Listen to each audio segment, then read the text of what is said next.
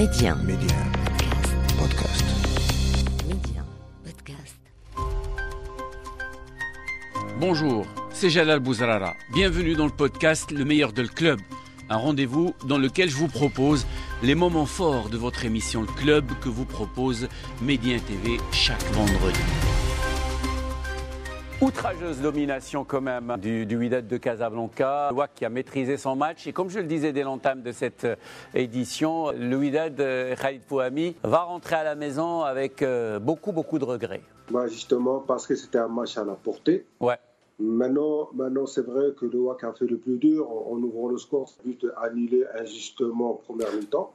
N'empêche Ouais, que. WAC en deuxième mi-temps a vraiment bien dominé le match. Il a- s'est créé beaucoup d'occasions. Ils étaient très à l'aise à un certain moment.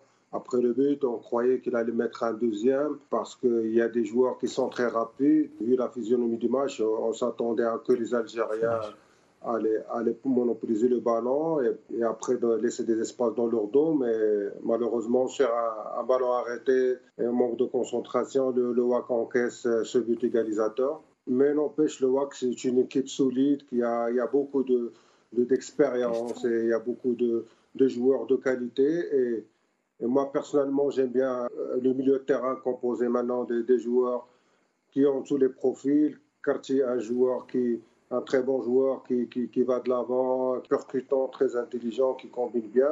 Et Hassouni, surtout, pour moi, la, la, belle trouvaille. C'est vrai que c'est un joueur du WAC, qui a grandi au WAC, mais maintenant, je crois qu'il a étoffé son registre. C'est un joueur qui est très bon avec le ballon, qui est percutant, mais surtout, il revient pour aider aussi au milieu de terrain pour essayer de récupérer le ballon.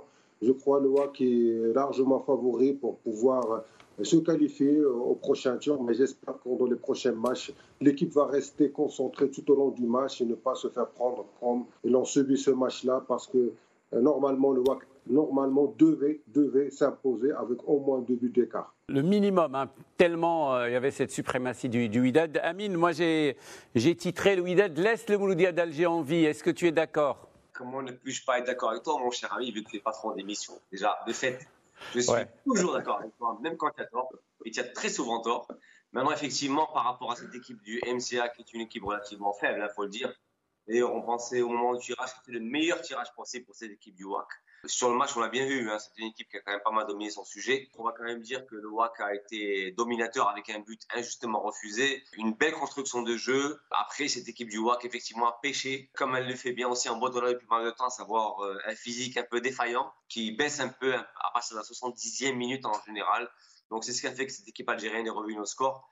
Mais très honnêtement, mon ami Jalel, on sait très bien que cette équipe-là algérienne ne fait pas le poids et que logiquement, comme l'a dit très bien Khalid, au retour, euh, ça devrait être relativement plié pour cette équipe du WAC qui devrait logiquement euh, déjà avoir un œil sur la demi-finale. Alors, euh, il y a eu euh, bien sûr hein, ce mauvais souvenir hein, pour les supporters du Wydad de, de Casablanca quand euh, le Kerti marque. Et bien souvent, bah, ça, se termine, ça se termine mal. Là, il marque un but. Mais franchement, c'est juste un, scandale. euh, Un but. Moi, je ne sais pas. J'ai essayé de comprendre ce qu'a sifflé euh, l'arbitre, mais à aucun moment, à aucun moment il y avait, une, raison. C'est-à-dire pour le hors-jeu, les défenseurs étaient à, à deux mètres euh, derrière.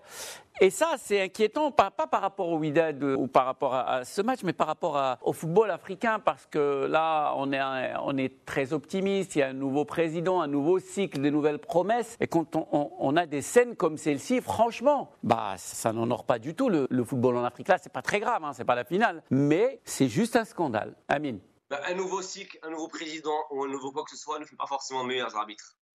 Donc après, on peut postuler que c'est une erreur arbitrale comme une autre. C'est une erreur humaine. Euh, c'est ce genre d'erreur que l'AVAR est censé corriger. Il se trouve qu'à ce niveau de la compétition, l'AVAR n'est toujours pas active. Donc oui, c'est un peu dommage. On l'accepte. On va pas crier au scandale. C'est une erreur arbitrale manifeste. Non, effectivement, il ne s'agirait pas que cette erreur arbitrale qui est criante, voire criarde, vienne éventuellement hypothéquer les chances du WAC d'arriver en finale.